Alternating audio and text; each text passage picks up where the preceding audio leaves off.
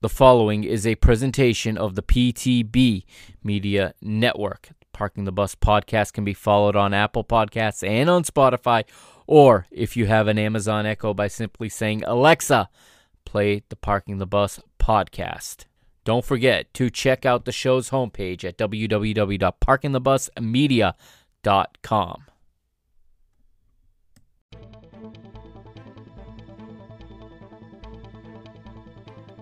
You're listening to the Parking the Bus podcast's continuing coverage of Euro 2020 here on the PTB Media Network.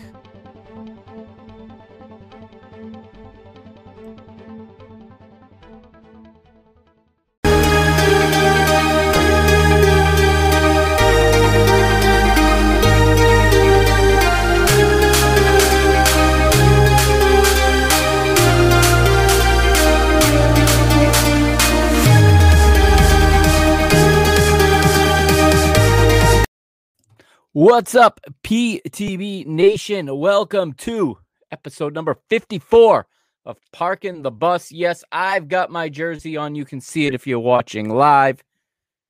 The group stage is over. My team survived. And what a day of football we had today. What a day of football that we just had. It was phenomenal from start to finish. I mean, whether you're talking about the matches in Group E or the matches in Group F. It was fantastic today. Uh, four matches, all worth watching. And it is fun when there. It's definitely fun when there's two matches going on simultaneously. In my opinion, I really like when that happens. Um, I kind of like, you know, keeping an eye on two matches, even though obviously today when my team's playing in, in one, it was a lot harder to to to keep up with what was going on in the Germany uh, versus Hungary match. But I had it on. I had it. I had access to it, and I kept looking over. But as the match went on, I do. I must say, my eyes started to shift that way uh, just a little because I mean it was just nail biting.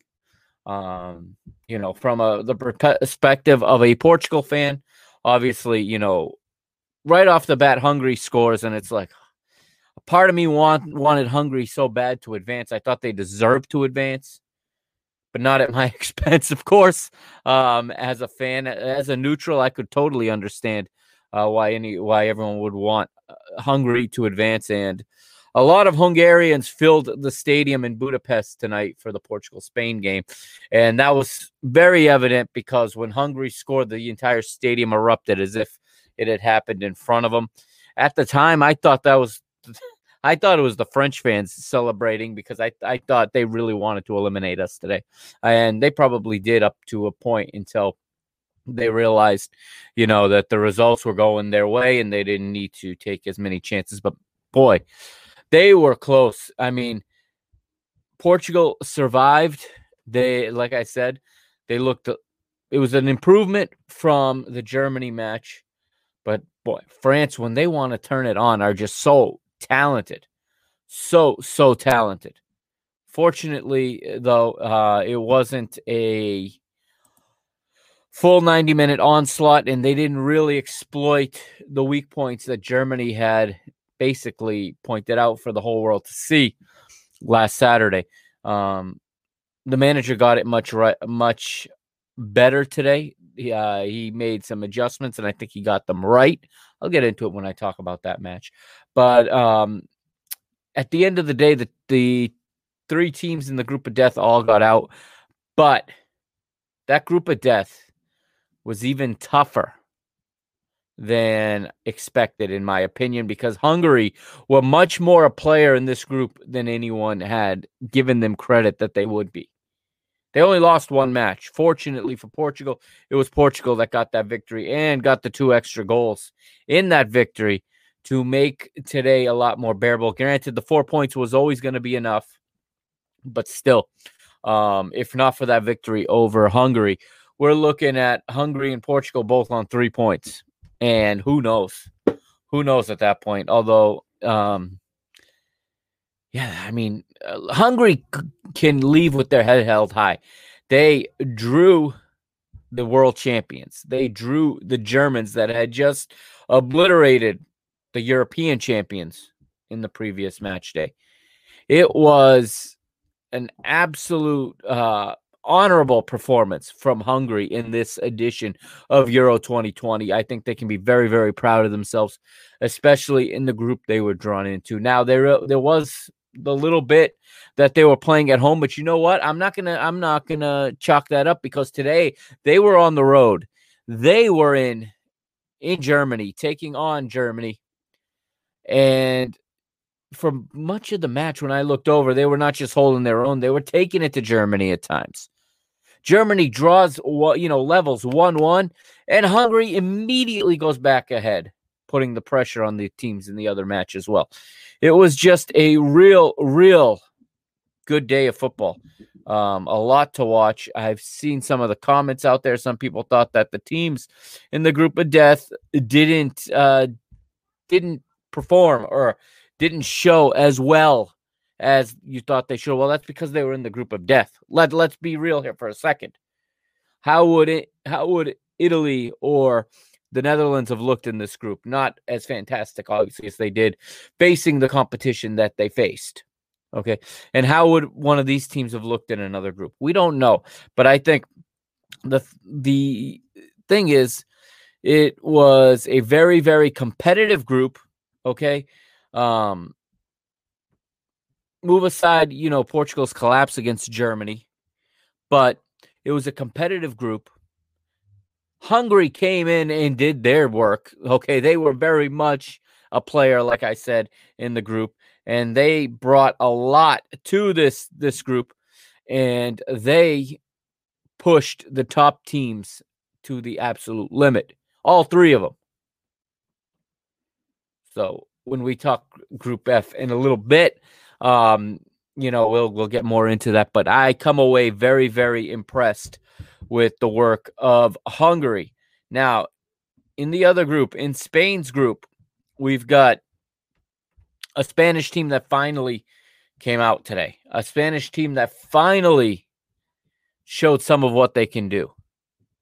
It wasn't without its stress as well, because after, let me tell you, after Morata missed that penalty kick, I thought maybe we were about to see the implosion of a fantastic team. And I thought maybe we were going to see, I don't know, we were going to see just a complete upset in the making. I thought maybe Slovakia were going to we're going to get through this and I thought maybe Slovakia were just going to sneak one in there and make it real interesting.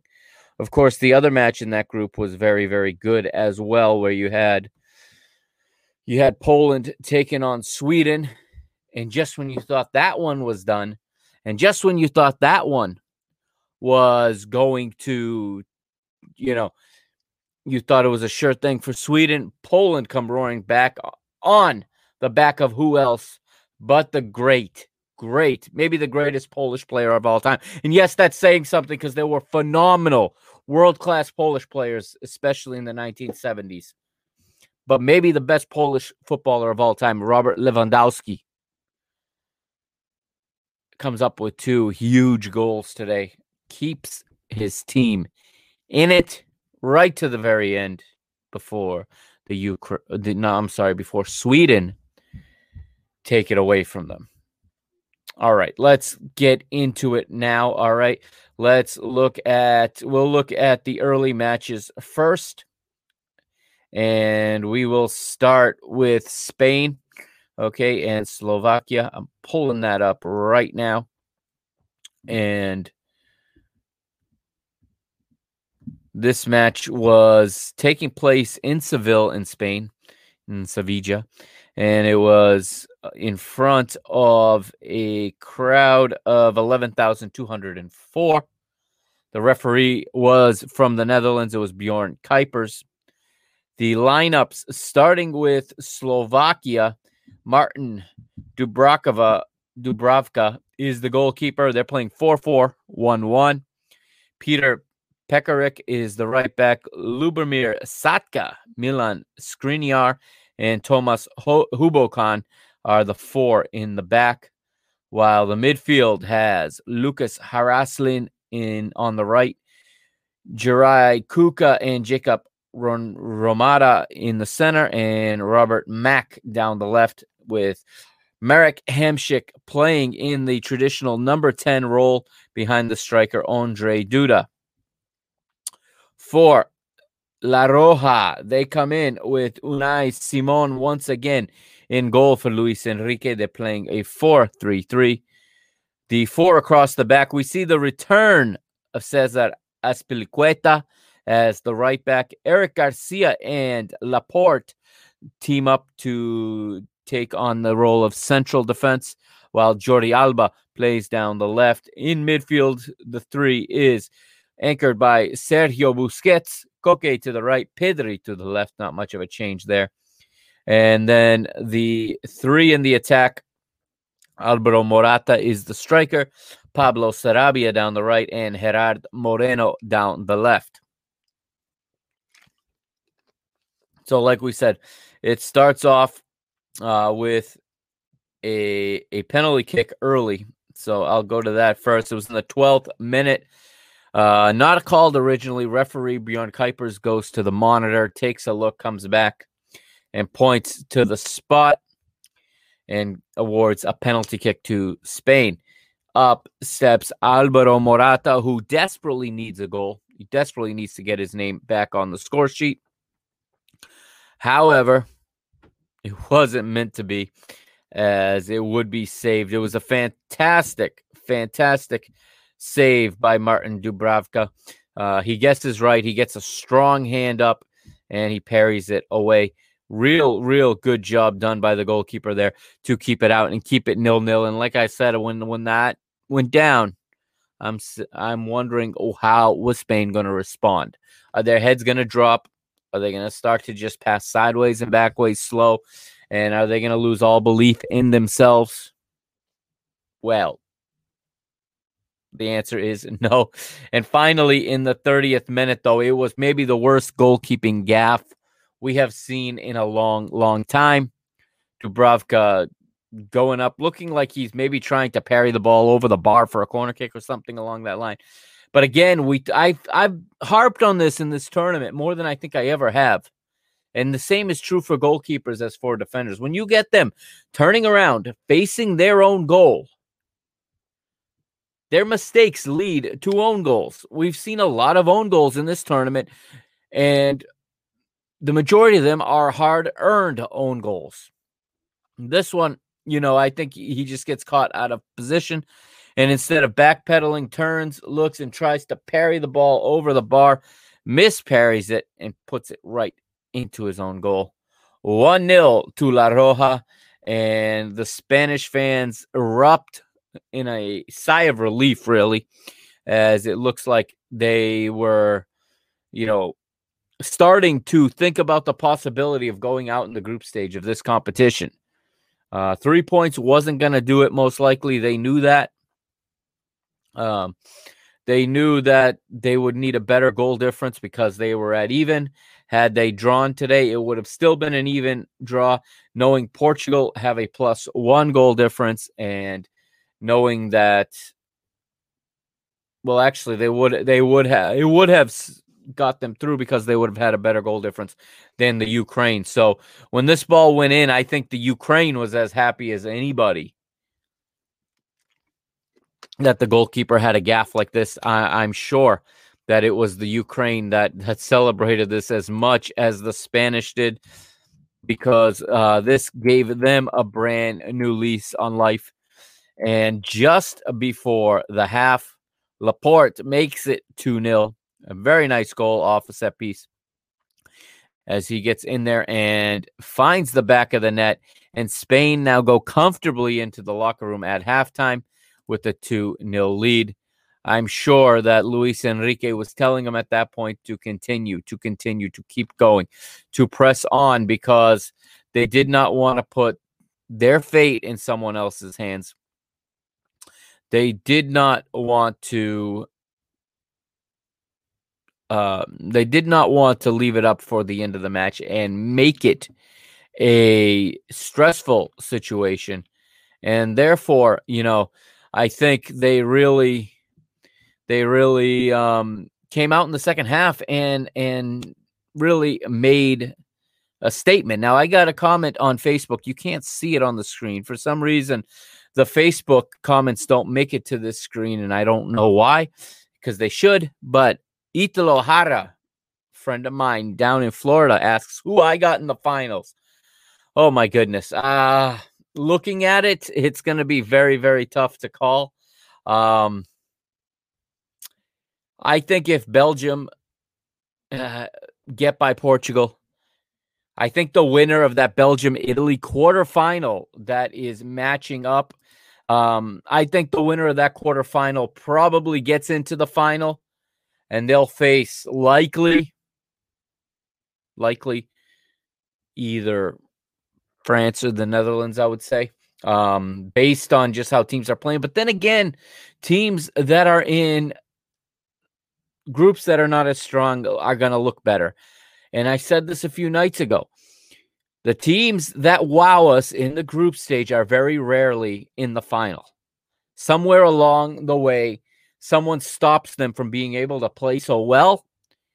They slip up, and at some point, they can't do what they've been doing and they tr- they struggle to adjust they get caught, caught on a counter or something like that or they go out in a penalty shootout in a match where they control the entire thing and they're they're sending men forward and they're getting chance after chance after chance and they can't get it in um, we've seen that too where favorites go down in a shootout for example um, but right now my best bet for a spot in the final is going to be whoever gets out of this quarterfinal between Italy and the winner of Belgium Portugal.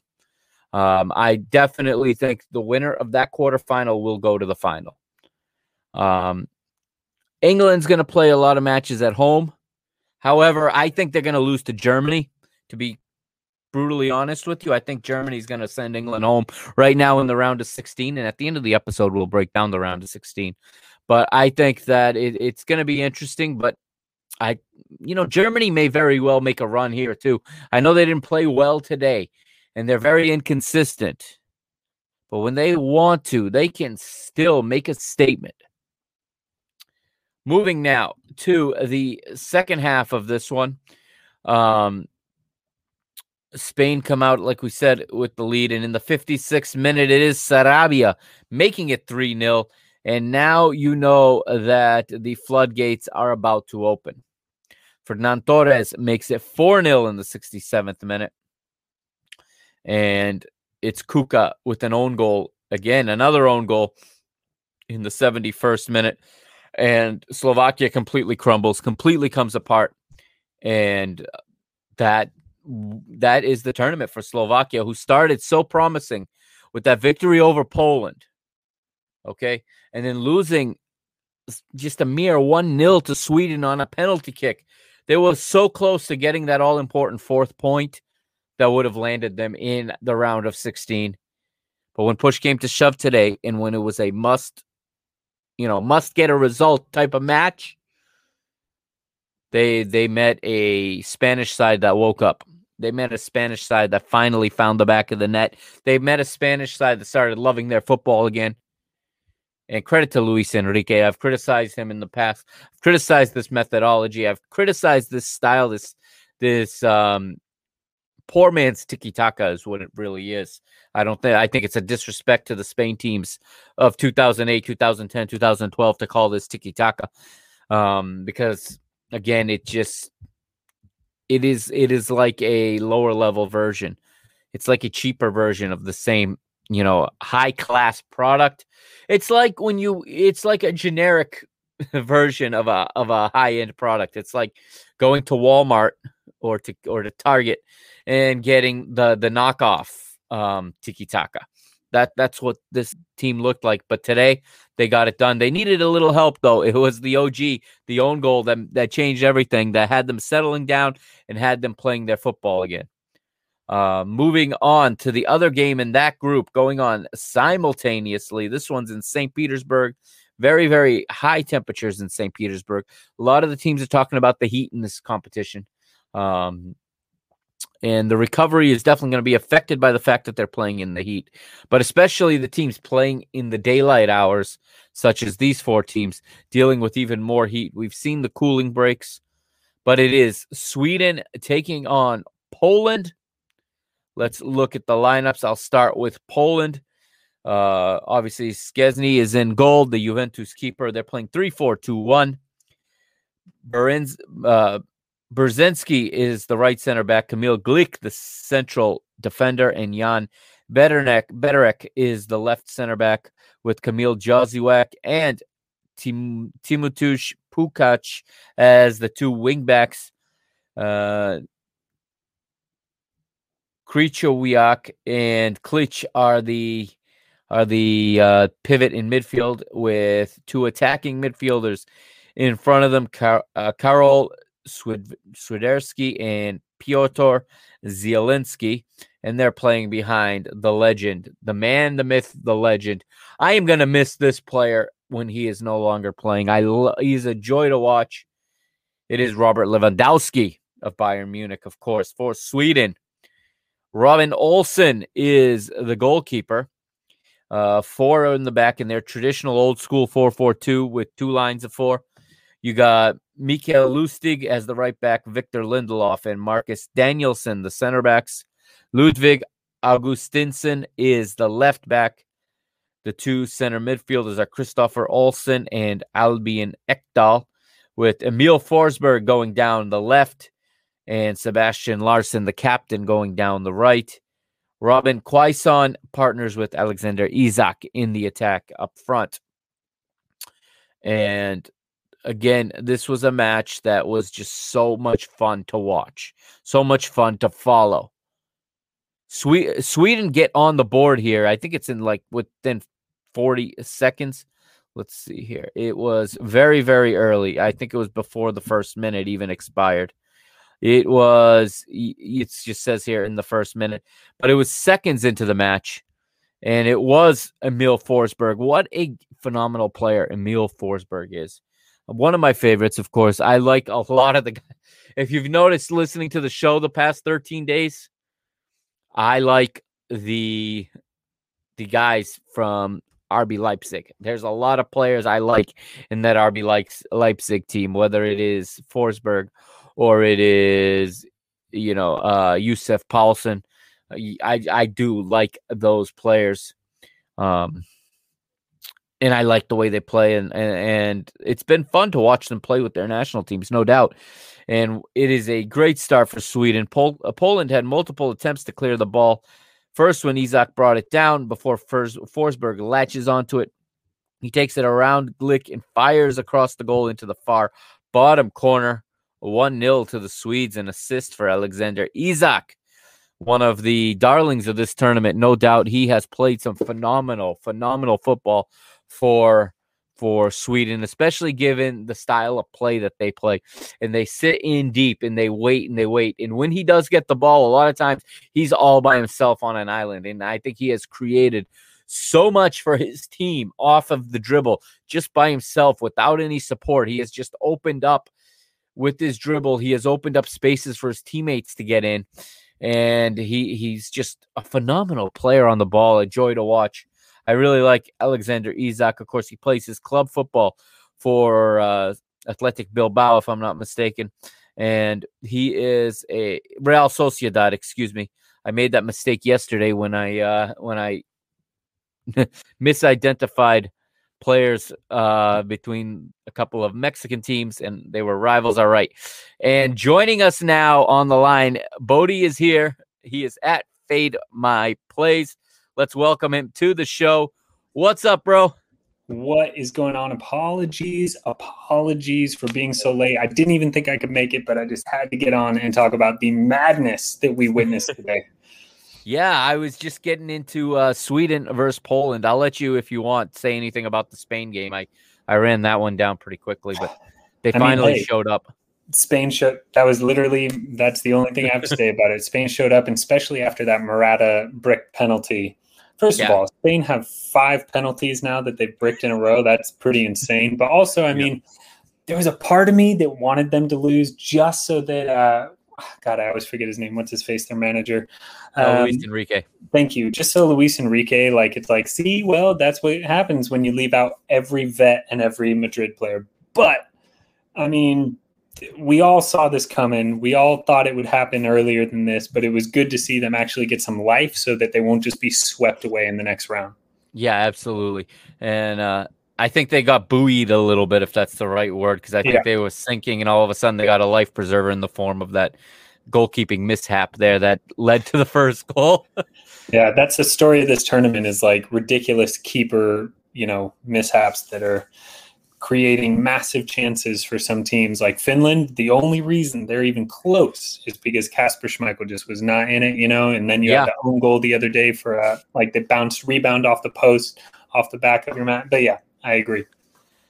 Fantastic. So I just went over the first goal for for Sweden. Mm. Uh, 40 some seconds into the match. of course, our, our guy Emil Forsberg, we both like him. We've talked oh, about yeah. him. Um, just absolutely slides it in and looking like it was going to be an easy day for the Swedes at times. Yeah. Um, of course, this this became one of the more entertaining. Actually, this may have been the most entertaining match of the day, um, comp- especially in the heat they were dealing with in St. Petersburg and playing in the daytime hours. Mm. Uh, for for the you know we'll get to in a minute, but for the type of comeback that Poland would mount in the second half and to not go down that easy. But in the beginning, it is it is all Sweden, and you know, I was also commenting on how much I I've liked watching Alexander uh, Isak play. Hmm. A lot of times, all by himself. He's because they're sitting so deep defensively. When he does get the ball, he usually doesn't have a teammate anywhere near him, hmm. and he's been able to create so much off the dribble and allow his team to get forward because yeah. he keeps the ball long enough and also allow his backline a rest. Yeah, 100%. I mean, you know, Poland aren't going through, obviously, mm-hmm. um, and deservedly not, but it was good to see that when kind of it all started to fall apart, there was some fight left because they mm-hmm. played terrible this entire tournament. Uh, you know, it's just shocking to me that they did as bad badly as they did. But especially, I mean, and you felt kind of like with the Spanish game when Morata missed the penalty. When you saw Lewandowski get that header, hit the post, point blank chance, best striker in the world, arguably, two yards out, heads it onto the post again. You're just like, okay, you know, Poland's done. This is it. Yeah. Goodbye.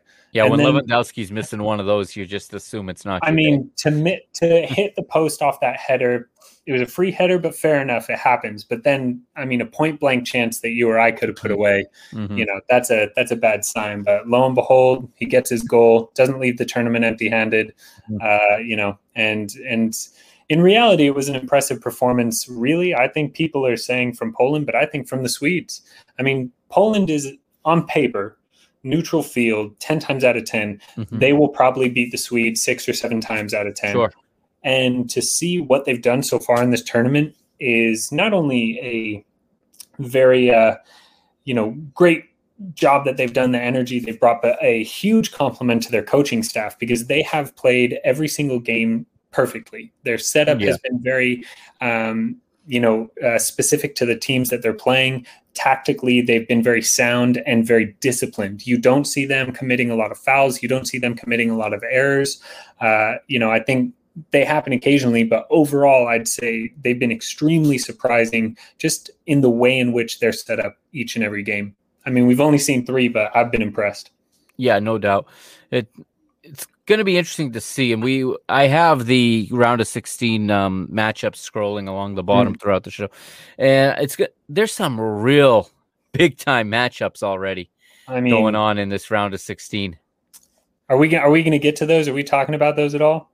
I think we we probably will be able to do that before. Yeah, I go. mean, that, um, I just have to say it. I got to get it out, but I can't wait. I can't wait to see this tragic German side bounce England. I I did say that on the in the open when I first started. I said yeah. that as well. That I think that uh oh they're they're gonna be crushed. I mean, and and especially I said this, you know, and I know we'll get to that game, but like Germany has so many holes in their defense, mm-hmm. and yet you watch England play and you're like, you're not gonna do anything with it. I mean, I would be I would be shocked. I would be shocked if they put up three in any game. Not that you need to, but just there's no there's no I don't know connectivity between their players. Anyway, whatever. Yeah, uh, it will. It, it is. That's one of the ones that I'm I'm excited to see, obviously. Hmm. And sticking with this one here, uh, Forsberg doubles the lead in the 59th, yep. and then Lewandowski, you know, puts the team on his back and puts them back in the game with six minutes to go, and they had been just constantly coming forward, coming forward. They level in the 84th it looked like they were still going to steal a winner in this one. It did not look like like Sweden were going to be the ones to get a late winner on the counter because Sweden mm. were pinned back, to be honest, until they finally. Eh, I think the adrenaline or the the energy just finally was sucked out of the Polish side, and they got caught. Yeah. You know, they had to send guys forward. They needed the victory, and it eventually came back to get them there in the end in the 90th plus four place. And will finish it off and put Sweden through and to win the group. And I don't know how many people in the Pick'em Challenge uh, had Sweden picked to to I win the group. I don't I know that anyone actually did. in third. Yeah, I mean, I think that's where most people had them. Yeah. So, um, any final thoughts on on this one? Um, Sweden's going to be a tougher tougher out for people than I think. I think they definitely, definitely have the legs to beat the Ukraine the way I've seen them mm-hmm. set up, uh, just just because of the way that the Ukraine plays as well.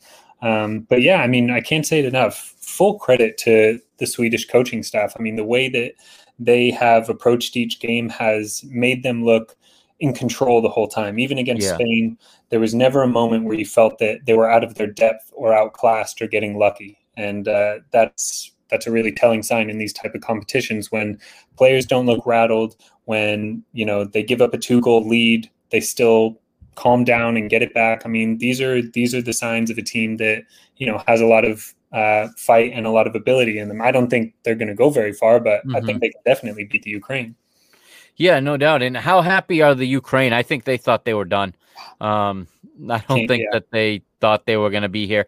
And that's why you got to wait until it's over because remember they played very early and then had a couple days waiting but that's why they keep training. Mm. um, in the end spain does them a, a, big favor by by blowing out slovakia and taking them out of the picture. And then portugal gets that point and that leaves a spot for for spain in the in the uh, round of, for excuse me for Ukraine in the round of 16. That that is one thing I will say. Sorry about the earlier game is that I can't say this. I'm not in their camp, but it did look like Slovakia came out and said, "Let's just not lose by too much." Mm-hmm. It didn't look like they in any way were trying to press. It didn't look right. in any way like they were trying to control the ball. It looked like their entire game plan was what we were saying the other day about Portugal, like, you know, you can't have that mentality of, oh, let's just not lose by too much. Because mm-hmm. not only can you lose by too much, but you're not attacking the ball. And then Spain got more comfortable on it. I mean, can you imagine if Slovakia had pressed and right. maybe even gone ahead after that Morata penalty? They yeah. would have been just absolutely torn apart. But instead, they let them keep coming at them, and they're not mm-hmm. a good enough team to do that. And they paid the price. They're out of the Euros, deservedly so. I mean, yeah, absolutely. They, they could have stayed in and the game plan that they had seemed to be let's just let them you know get their one or two goals and then go mm-hmm. home yeah if not for a penalty you know surrender to sweden they probably get a point there yeah. and they'd be going on in, it, instead of one of the t instead of the ukraine the ukraine would yeah. have been out because they would have been the ones on three points so all right we'll move to the later games i'll start with portugal and france today mm. because this is where the majority obviously my attention was um, although it, it is nerve wracking because as results start to go, you start to shift your attention to see if, as your oh, team yeah. starts to like not play well, you're you're looking to see well maybe we can get the help over here. But I'll go to the lineups first, and I'll start with France. Hmm. Um, hmm. Didier Deschamps comes out with Hugo Lloris. Uh, four two three one is their formation, and um, I got a thought on this. I'll, I'll I, I would love to get your your thought on it in a moment. Um, they got Jules uh, Kounde moved into the starting lineup. Rafael Varane, yeah. Presnel Kimpembe, and Lucas Hernandez across the back. Pogba and Kanté as the double pivot in midfield, and then an attacking trio of Corentin Tolisso, Antoine Griezmann, and Kylian Mbappe, and they're playing behind Karim Benzema. And I think mm. That France are moving too many pieces around to get mm. everybody on the pitch. Yeah. Because I think that Griezmann is not being set up to succeed in this role. Mm. And, and he doesn't normally play well against Portugal either, which is, is ironic because his grandfather's Portuguese. But he he he has he struggles when he plays against Portugal. It was the same thing in the final five years ago, and he I, I he's dropping so deep. This is an attack minded player with goal scoring ability and, and assisting ability. And a lot of times he's parking himself right between Kanté and Pogba. Yeah. And I think it, to me, it looks like he's moving pieces around just to get all of the big names on the pitch together, which I mm. think is part of the mistake that Portugal was making and, and today corrected because dropping Bruno Fernandes, which was a tough decision, allowed the others to play their game more. So I'll go mm-hmm. to I'll go to Portugal's lineup. So there were some changes which people expected, which Julie Foudy obviously didn't watch the first game when she thought that you know the outside backs would both be swapped out when it was an overload, and it was the extra guy that was always you know making doing the damage. I got real annoyed with her pregame analysis, but Rui Patricio's in goal, Nelson Semedo at right back, Pepe and Ruben Dias, and Raphael Guerreiro on the left. And then the changes. So he goes from a double holding mid to a single holding mid, which I think worked well. He leaves Danilo in. Out comes uh, Bruno and William.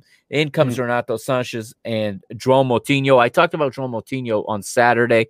Uh, he is maybe the least popular player on this team with fans. And I think he was crucial today. Mm. He cut out those passing lanes. He protected Nelson Semedo. He he protected against that overload. France didn't really look for it the same way that the Germans did because France is looking for their attacking players. Yeah. They're looking for Mbappe. They're looking for for Griezmann. You know, so they're they're not going to attack the same way that Germany did, which is why I thought this was going to be a little bit of a better matchup.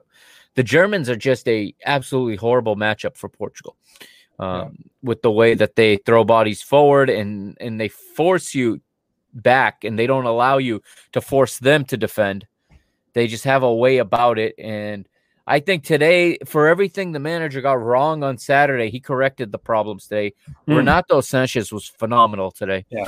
I thought he was huge. He brought a lot of energy. He has the ability too to relieve pressure off the dribble. He can carry the ball 30, 40 yards yeah. and get out of our end for a little while, which we couldn't do against Germany. So that they were, oh, it was wave after wave coming forward.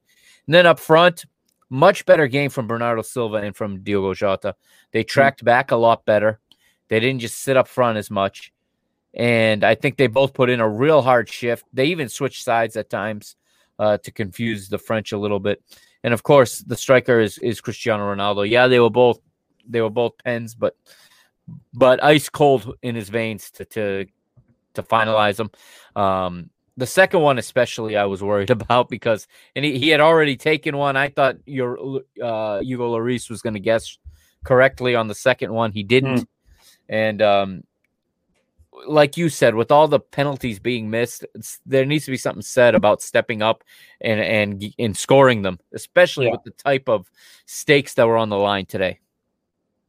A hundred percent. I think also, I don't know. Uh, you know, even though don't get me wrong, he has a past of you know doing doing some uh, penalties that are pretty easy to save. But I, am mm-hmm. just such a believer in moments like this. Like big game players show up. That's mm-hmm. why you give the penalties to Benzema not Mbappe.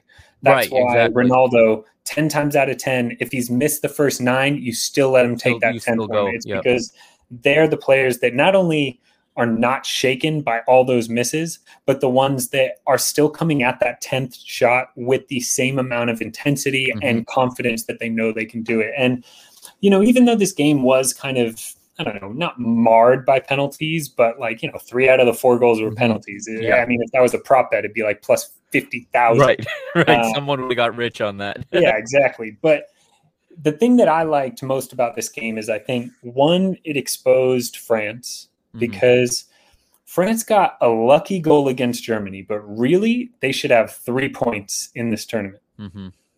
And like you said, the rotation, you know, maybe that's part of it. And Deschamps is trying to do that. I mean, God, he did that all the time at PSG, and look what Right. that did. But I mean, I just don't know where France gets their threat when playing a team that isn't very good.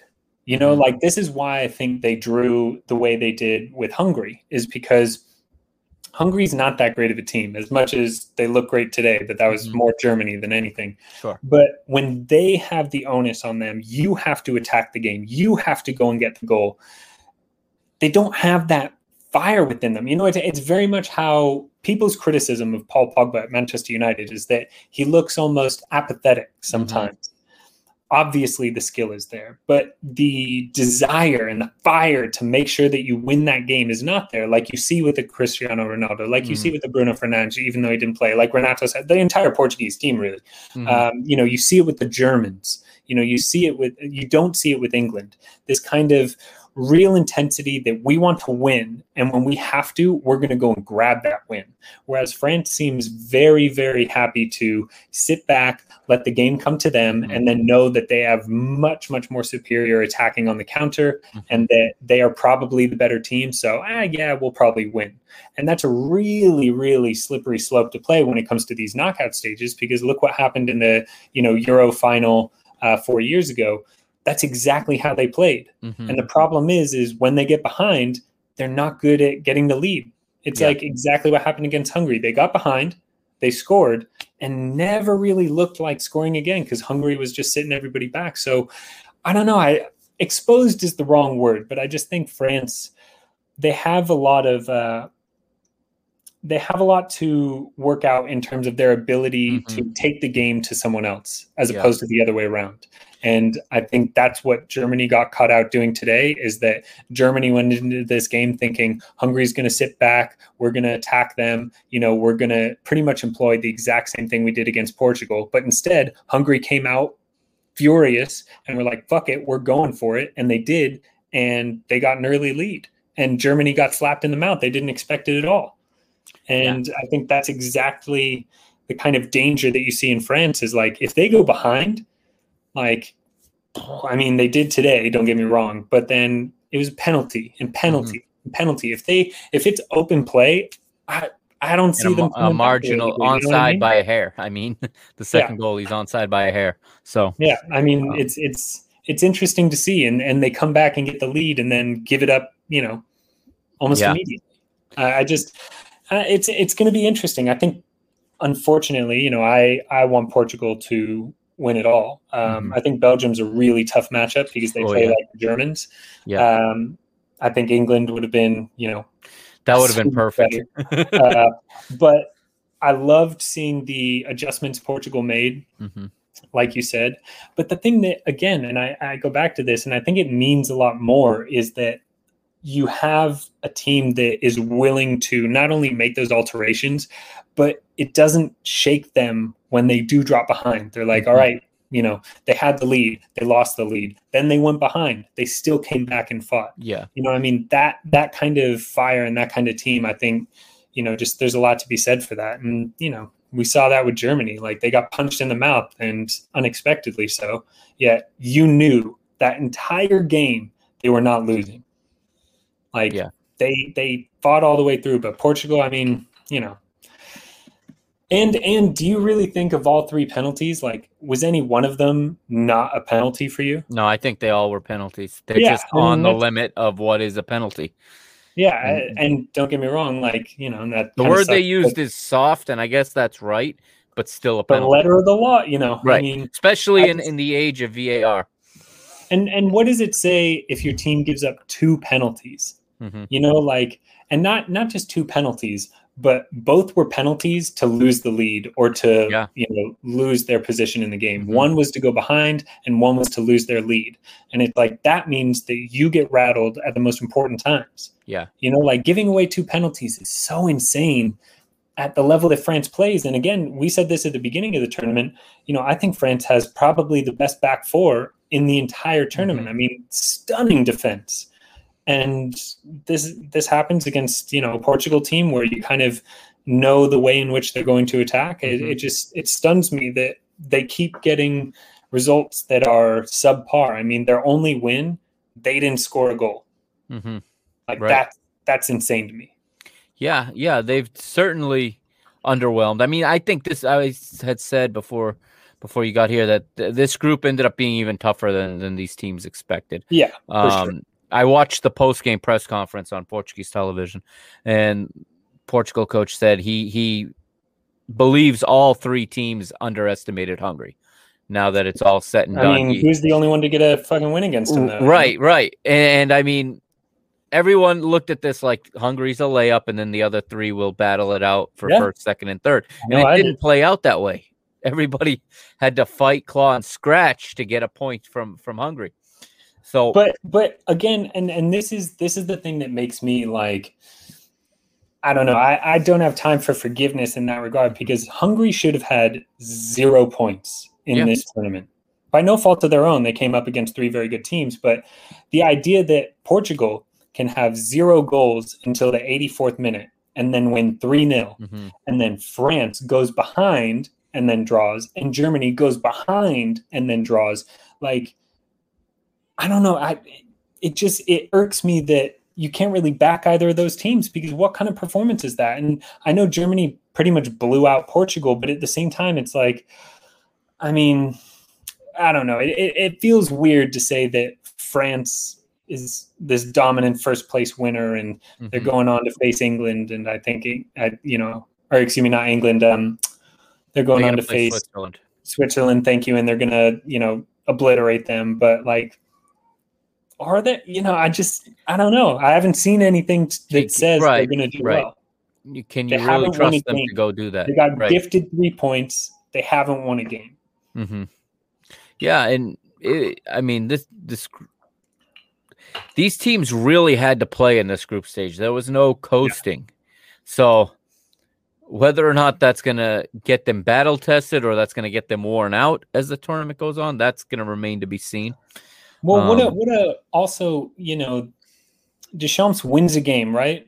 And then what does he do? Completely change the lineup. Yeah. Now, I can kind of understand that because you, like I said, you didn't really win the game, you got handed it, mm-hmm. but you completely changed the lineup and then you draw a game that you should absolutely win. Yeah. And then for the next game, you completely change it up again. Mm-hmm. Whereas Portugal, they won a game handily, kept the same team, got mm-hmm. destroyed, changed it up, drew a game against a very good French side. So it's like, mm-hmm. I, I don't know. I think the Euros is such an interesting time to see coaches be exposed because you don't have a 40 game season, you don't have a 32 right. game season. You have three matches to get it right and then three more to hopefully make it to the final. And I, from the big clubs, you can tell, you know, like I don't trust Deschamps. I don't mm-hmm. trust Gareth Southgate. You know, like yeah. there are teams that they look as though they could have all the talent in the world. I don't trust Enrique, and yet they're not going to go anywhere with it because they look so discombobulated. Mm-hmm. Yeah, no doubt. And and there was a, a, disconnect in the French team today. They, mm. especially after Portugal go ahead, because yeah. so the, they get the penalty in the 30th minute. Uh, Lloris catches Danilo with a knockout punch. I mean, um, the the old adage that the goalkeeper can go through people, he still has to get the ball, and, and the I mean, even when he got close. the ball, he got it after Danilo had flicked it. Yeah. So so he got there second. He got there second. That's not getting the ball. You have to get there first to get the ball. Yeah. Eh, so that's a that is a penalty for me. And all and day, I, all day, all day. So Ronaldo converts it, and for the next ten minutes, Portugal all of a sudden have this this new life in them. They're on the hmm. front foot. They're going forward.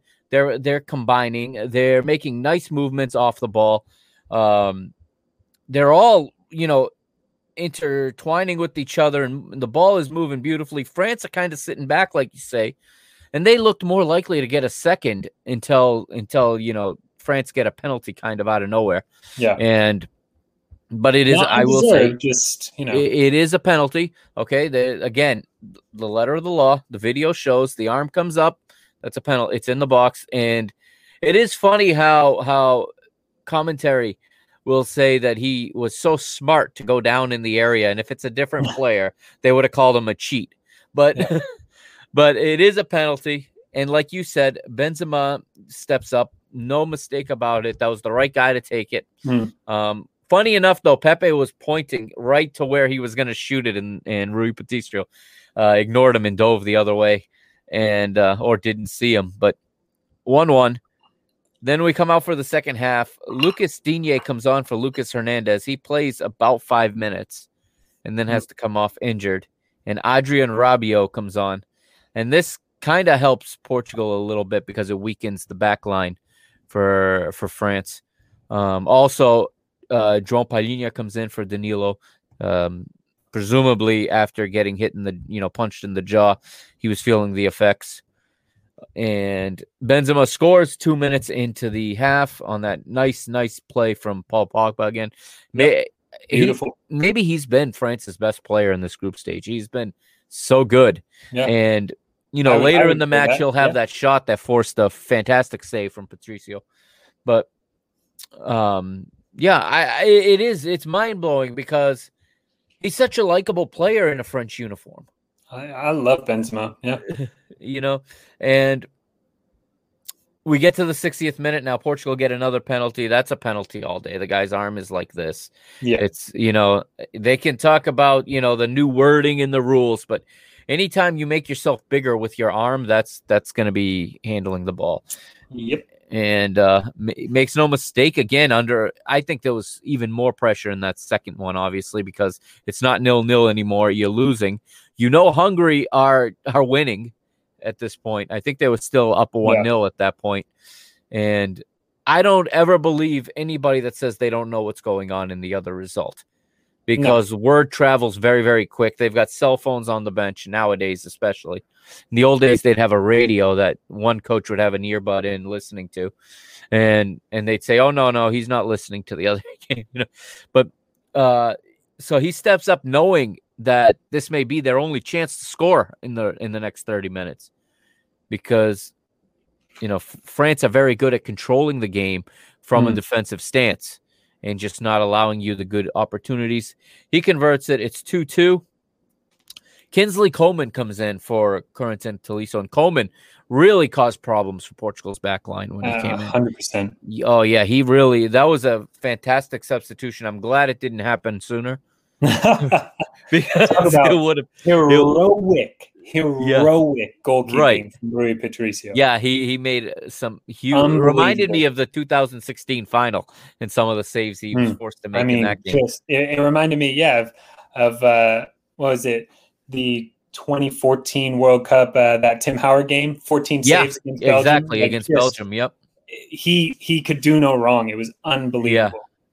So keeps it 2 2 with those saves. Uh, then Portugal make a couple substitutions. In the 72nd, out comes Bernardo Silva and João Moutinho. Uh, They Mm. put in a hard shift today, covered a lot of space. In comes Bruno and Ruben Neves, who's looking more and more like me with the overgrown beard and overgrown COVID hair. you know, and he, he they come on, sturdies up the, the the midfield. So the midfield, Mm. the difference was it's much more balanced today than it was on Saturday. You got less flashy players and more stable players, more more you know secure players, and he keeps that that theme going. Nelson Semedo's injured in the 79th, and we get the debut of Diogo Dalot, which scared me to death.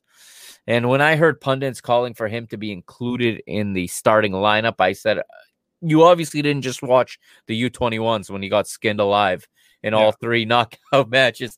But he comes on and does not, you know, he's not a liability. He does what he does his job.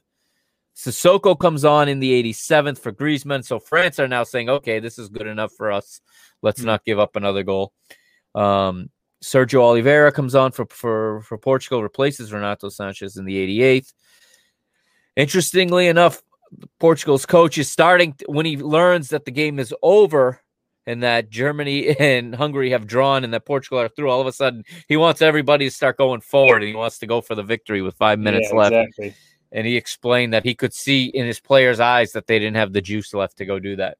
Yeah. And it was a he said it was a very hot night and the players were exhausted.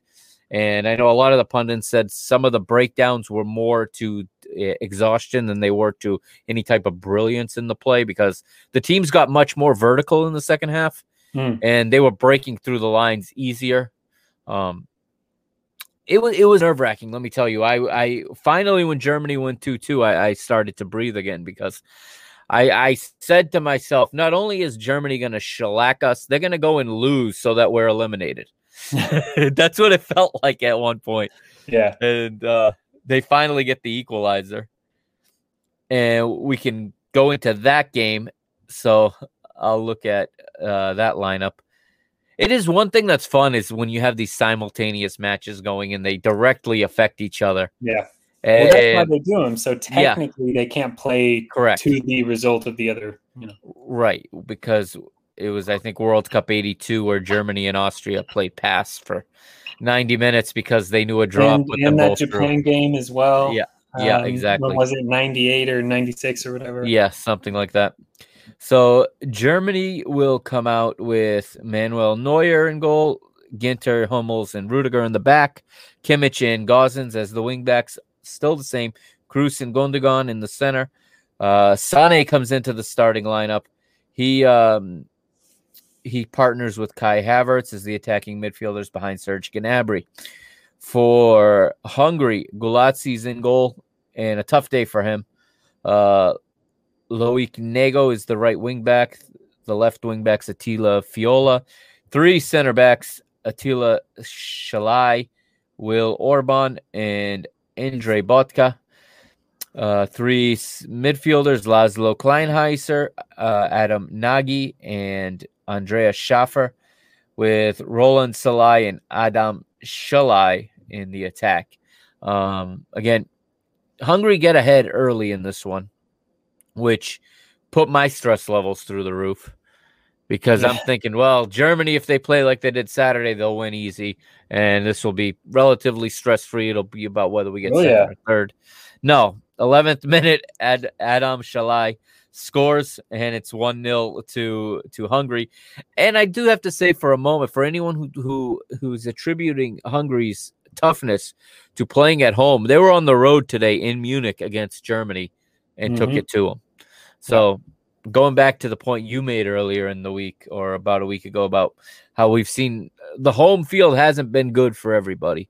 No. And you can say that aside from that one match, Germany have not been good at home in this in these three matches. Yeah. You get let's see. So second half, ha- Havertz scores on a broken play. I mean, Hummels heads it straight up into the air. Gulacsi's way out of position, and somehow Havertz comes down and is able to head it into the empty net. There was a check for offside, but the goal stood. Timo Werner checks in in the 67th. A few minutes before that, Leon Goretzka checked in for Ilkay Gundogan. Uh, Goretzka would make a difference in this one. Yeah, I know, right? What Yep. a what a substitution Yeah. by Joachim Low. Yeah, no kidding. So one one minute after Germany level, Hungary goes ahead again. I don't know what Manuel Neuer was doing on this play. He's running out straight up, not covering, not making himself big at all in the slightest flick up by him. German. Yep. And the sweeper keeper gets beat. And there's 20 minutes to go at this point, and it's you're starting to wonder: is Germany really going to let this happen? Yeah. Now, had they not drawn, they would have been the ones going out. Yep. had Exactly. they lost, which this was such a torment for me because I wanted to make sure right? my team advances. I want to make sure my team advances, but I would love for Germany to go out at the same Yeah. time. Yet the I know if they they score and they draw level, we're we're safe. It was Yeah. just an internal battle going on inside me. So in the final minutes, I wanted Hungary to steal a winner late when it looked like the draw was, you know, in Portugal's hands. Mm. But um, again, that's why these this is one of the greatest things in this sport is these these simultaneous games, and you don't know what two are going to come out, and you know it goes back and forth over the course of the ninety minutes, and the story just keeps changing and it keeps evolving. Uh, you get a couple of substitutions here. Germany send in Musiala for Gosens and Kevin Volland for Ginter. Obviously, they need a goal. They get it in the 84th. It is Leon Goretzka. Goretzka, man. Yeah, he Love like him. we said, the super sub comes in. He makes the difference. And because of that, Germany will advance uh, the 12,403 in Munich. Celebrate for the most part. There was a mostly German crowd. And the referee would whistle at 90 plus four. Hmm. Germany takes second, setting up quite the matchup with England. I mean, I the the thing I took away most from this game was just that Germany and uh, so okay, call me call me square, but Germany is Bayern Munich. Bayern Munich, for the most part, yeah. The way that they play football, somewhat like Manchester United, but more so, I think, is yeah. we score, they score, but we score more. Yeah. And it is unbelievable how I like, uh, you know, I was talking about it in a cappers group that I'm in. That you know, people were saying, "Oh, Germany to nil" and blah blah blah, and I'm like, there is no way in hell Germany are keeping a clean sheet in any game in this tournament. Mm-hmm. No way, because their defense is old, it's lacking, but also that's not the way they play. Same with Bayern Munich. It's like no matter who their defenders are, they concede, but they just score more than you. And you see Germany, the way that they are set up is we expect to control the game. We expect to control the ball all of the time. So all of their goals come on for the most part, not all of them, but for the most part, breaks or free kicks or you know penalties or some kind of mistake by a defender, sure. you know, a back pass that goes awry, something like that. Mm-hmm. They never get broken down. Right. And so you look at their, you know, matchups. That's why that's why the they did so well against Portugal, right? They took the game to Portugal. Yeah. Portugal, somewhat similarly, is used to having a bit more of the ball and controlling it. France, not that way. They just mm-hmm. love to sit back. That's what they do. So when you see Germany get kind of flustered and out of sorts like they did today, mm-hmm. it all starts to crumble because they're like, wait, I don't get it. Why aren't we controlling the ball? Why aren't we controlling the pace of play? I mean, I think when the first goal went in, Germany had up to that point 80% of the possession, mm-hmm. five shots, three on target, and they were down 1 0. I right. mean, that's that's that nightmare kind of scenario. And it's what happens to Bayern Munich all the time in the same way. It's like they're playing against, you know, Werder Bremen or Schalke or, you know, mm-hmm. one of these lower table teams, you know, not even in the Bundesliga anymore, Schalke. Mm-hmm. And it's right. like, oh, all right, so we're going to control the entire game. We're going to have 15 shots four on target in the first half, and we're going to be down 1 nil going into the second half. And, and you see that time and time again because of the fact that they expect to control so much of the play.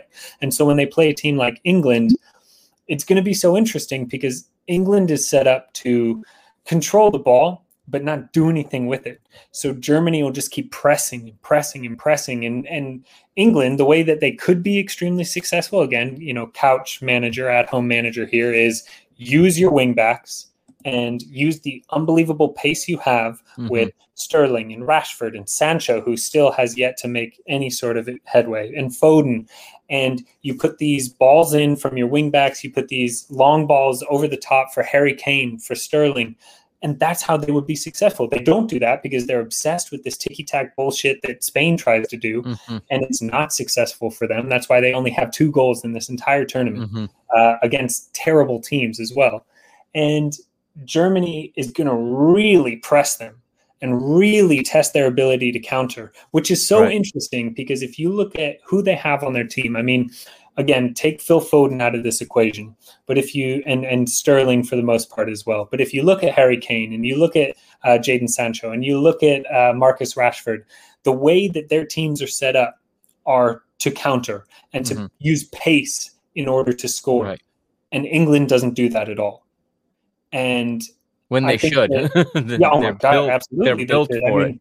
I was talking. I was talking to my wife's father today, and he, you know, he's English, and he was. We were talking about the games, and he was saying the exact same thing. It's like amazing how, hey, here's this talent. This is what they're good at, but we're not going to do any. we're not going to do that. We're going to do what we're not take good the, at. Eh, Germany's going to take the game to them so much that I wonder, like, how does a team that's getting pressed so high score a goal if it's not going to be on the counter, if it's not going to be on the break? Yeah. Eh, So does Sancho finally play since it's against Germany and it's against players he's I mean, familiar with? Isn't this insane? Like, I, I guarantee you, Gareth Southgate's there right now talking to him, saying like, "All right, Jadon, like, tell me about tell me about these guys because half of them play on your biggest rival, the Yeah. other half play either for you or in your league, Mhm. and you know he's going to tell them everything, and then he's going to ride the pine for To be the assistant coach. and come on, you know, when they're down two one, two nil, and he's going to say, "Go make a difference, son." Like, yeah, no way. I mean, it's just if Jadon Sancho doesn't play a major part in this game against Germany, it's it's a travesty, man. He should have stayed at home by the pool. yeah, It's resting up for the unbelievable. for the next season. Um, so before we we move on to the round of 16, I I gotta you know make a shout out Cristiano Ronaldo now tied for the most international goals all time. Go. Which I think is a great thing for Portugal because I think that will alleviate the obsession with him having to score all the goals. Yeah, and Because- also deservedly so. And deservedly the greatest so, footballer absolutely. in my opinion of Yeah. all time. So we get there was an Instagram post today from uh the man he's about to pass, uh Ali Daei. I'm gonna put it up here and it's pretty pretty classy. I thought it was really cool. Oh yeah, and he put this on his and it just says congratulations to cristiano ronaldo who is now one goal away from breaking the men's international goal scoring record i am honored that this remarkable achievement will belong to ronaldo a great champion of football and a caring humanist who inspires and impacts lives throughout the world vamos from ali daei when this is really classy um Yeah. of course if i'm a you know footballer with a record and someone's going to take my record. I want it to be someone like this.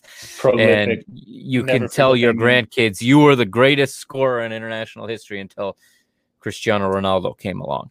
And yeah, i- in terms of international football, there is, I don't think there's a comparison. You can talk about the Liechtensteins and the Andorras that get stuck in, in the, in the eh, qualifying, but you're talking about let's see, you're talking about like 17 years at this mm-hmm. level now. 38 years old. Actually, it's 19 years. It was it was he was 19 or 18 when he broke onto the team. He's 30 36. So yeah, 17 years or so since 2004 in the national team scoring goals. But Yeah. the amount of goals he scored after the age of 30 is what's astounding.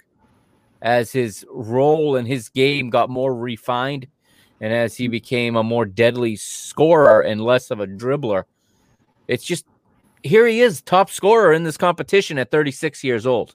Yeah.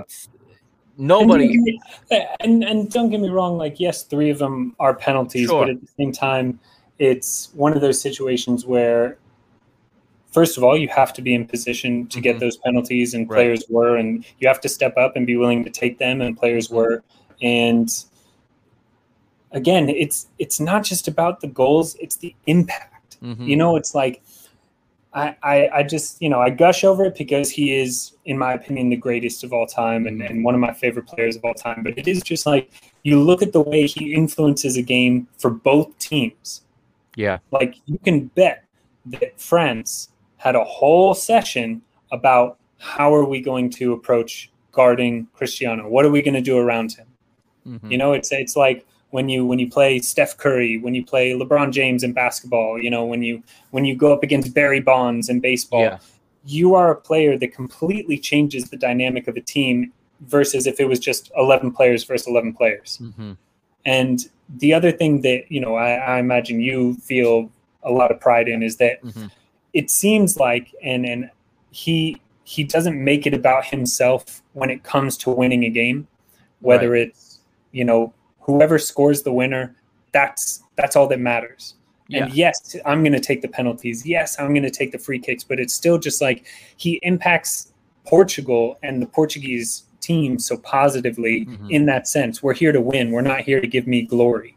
And Right. he ends up getting glory because of that you know? And and yeah I just again this is why i say he's the goat is because you look at his contemporary comparison messi who only beats him out in you know la liga titles and uh and one more um Ballon d'Or.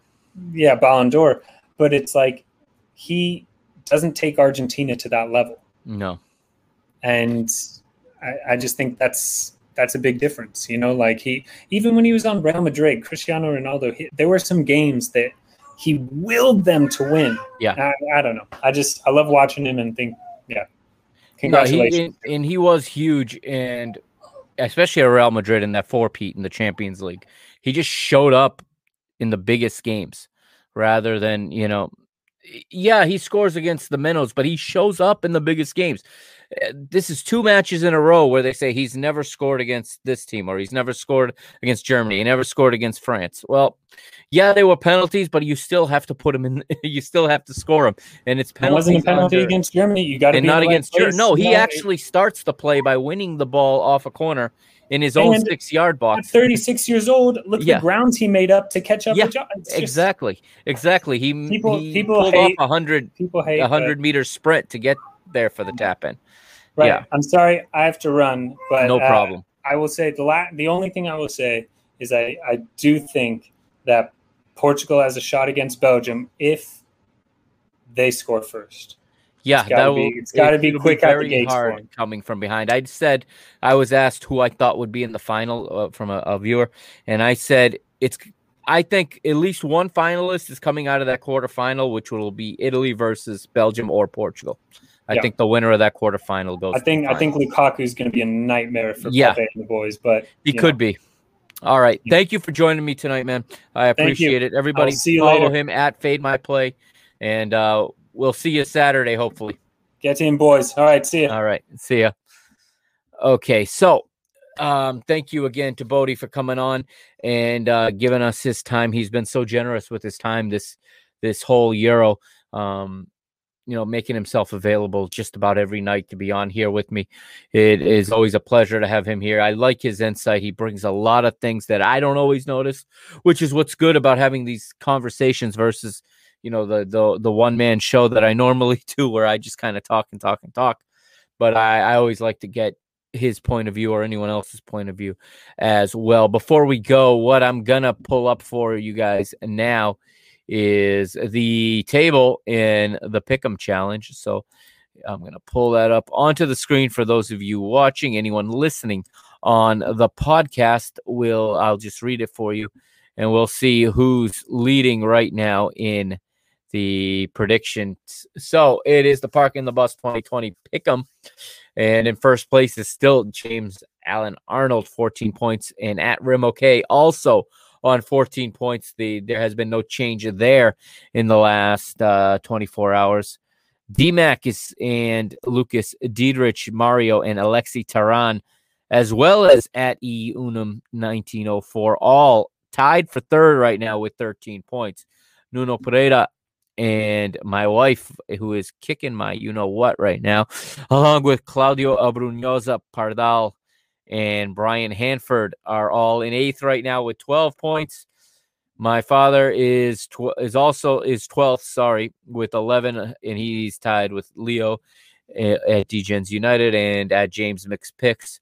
And in 15th with 10 points, Tiago Gomes, Josh Marsal, and at Moonblast X, Zach Grimes in the PTB Media Network are 18th on nine points. Matt Cadet is 20th right now in, with seven. And my goodness, it has happened. My son, my five year old son, is ahead of me now. This, I got, I will tell you, I'm going to pull up my card. I don't know if it's big enough for you to see.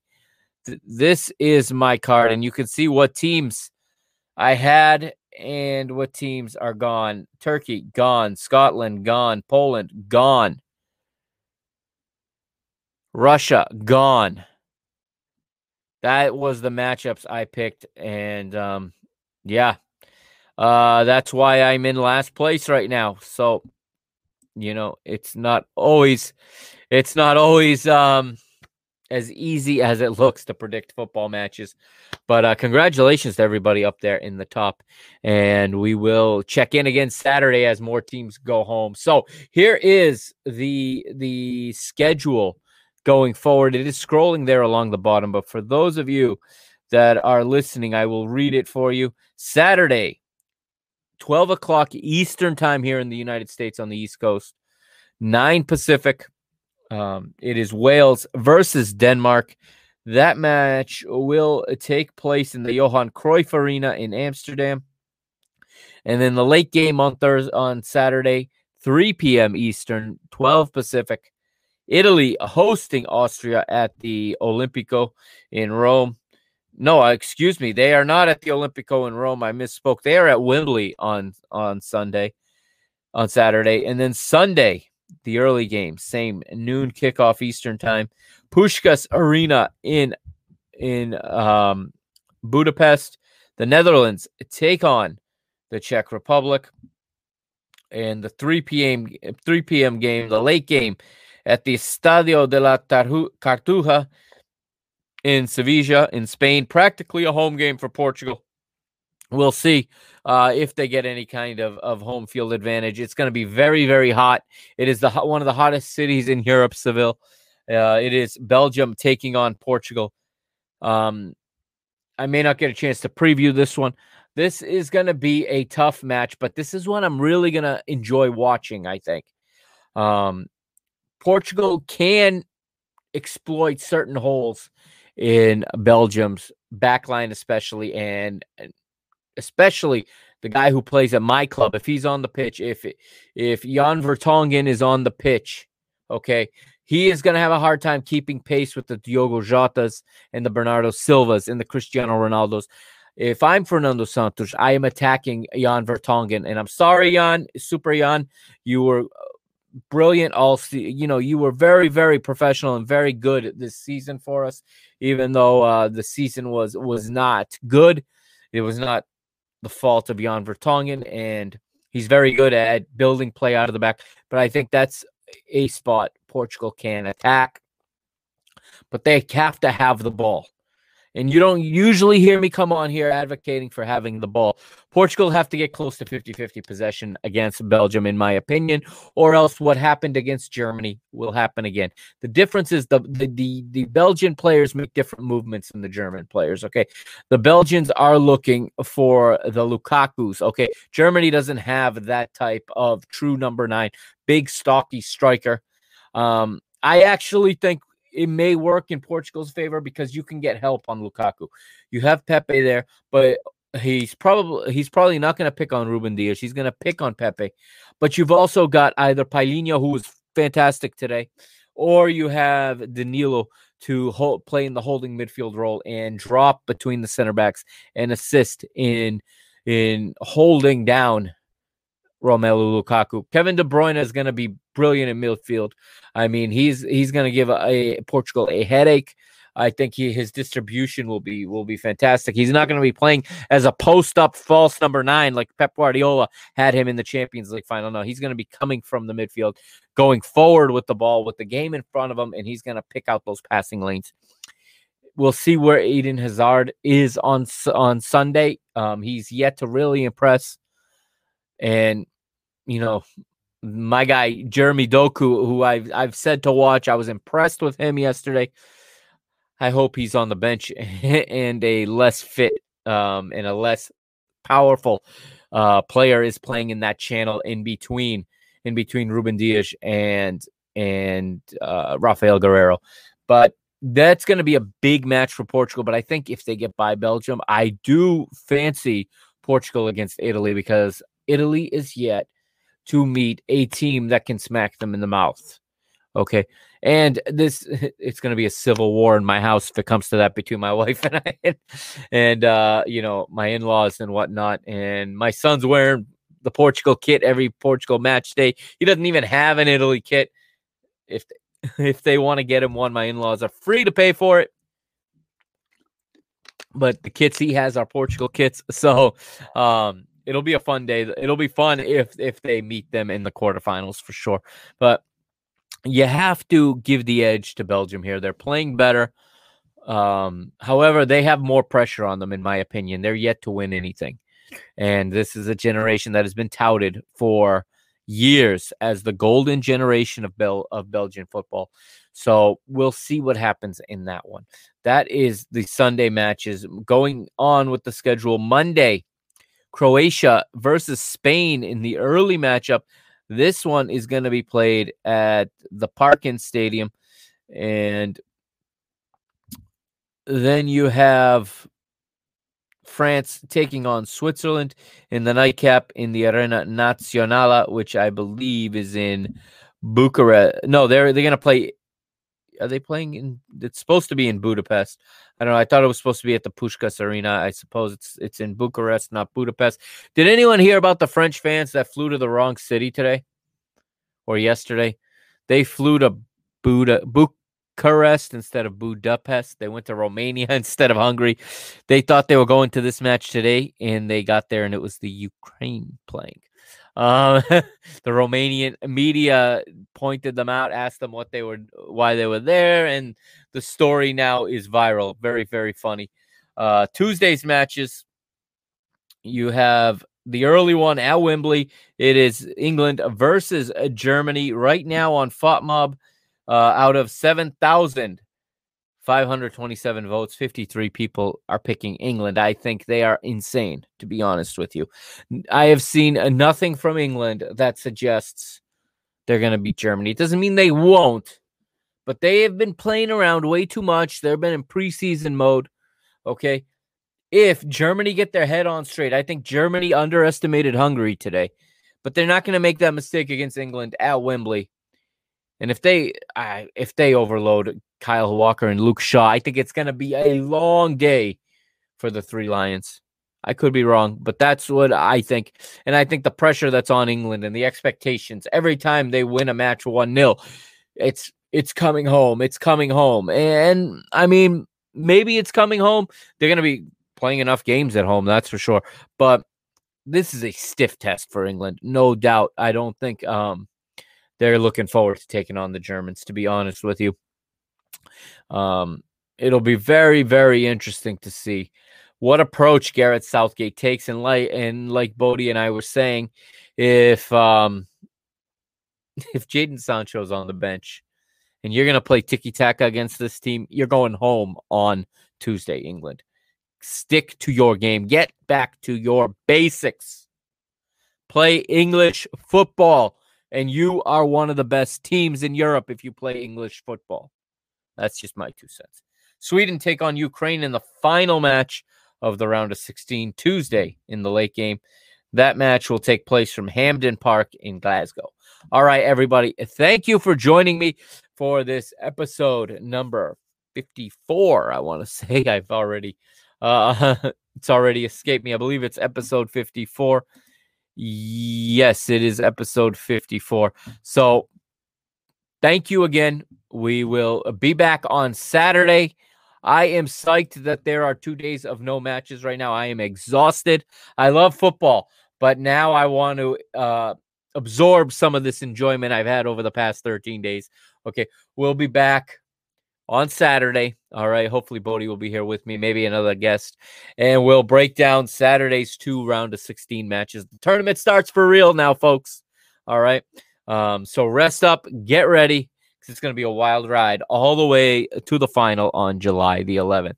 Thank you, everybody. This is the Mr. Mike Agustinu signing off. Don't forget to follow me at PTB underscore media on Instagram and on Twitter. Don't forget if, to go to the PTB Media Networks YouTube page. Hit the subscribe button, it's right there. And hit the little bell next to it to be alerted. I really need the subs, guys. Okay, I know a lot of you are watching on pay on Periscope. That's where the majority of people watch this. Um, if you're listening to the podcast, please subscribe on Apple uh, Podcasts or on Spotify and give a rating if you possibly can. I'm gonna need ratings. I need I need good ratings and I need subscriptions right now desperately. Okay. Um, so please uh, take a moment and just click on those couple of buttons for me and subscribe to everyone watching on Facebook. Please go to YouTube right now and subscribe or watch it in the Parking the Bus Media Network's webpage, www.parkingthebusmedia.com and you can link right to the YouTube through there. Okay. Thank you, everybody. Have a great night. Enjoy the rest of your week, and I'll see you on Saturday here on Parking the Bus.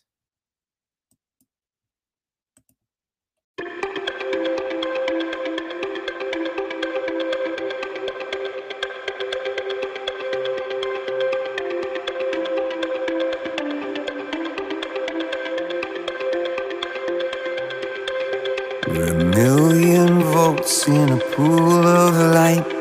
Electricity in the room tonight. Born from fire, sparks flying from the sun. Hey, I hardly know you, can I confess? I feel your heart beating in my chest. If you come with me, tonight is gonna be the one. Cause you faith and no fear for the fight. You pull hope from defeat in the night. There's an image of you in my mind. Could be mad, but you might just be right.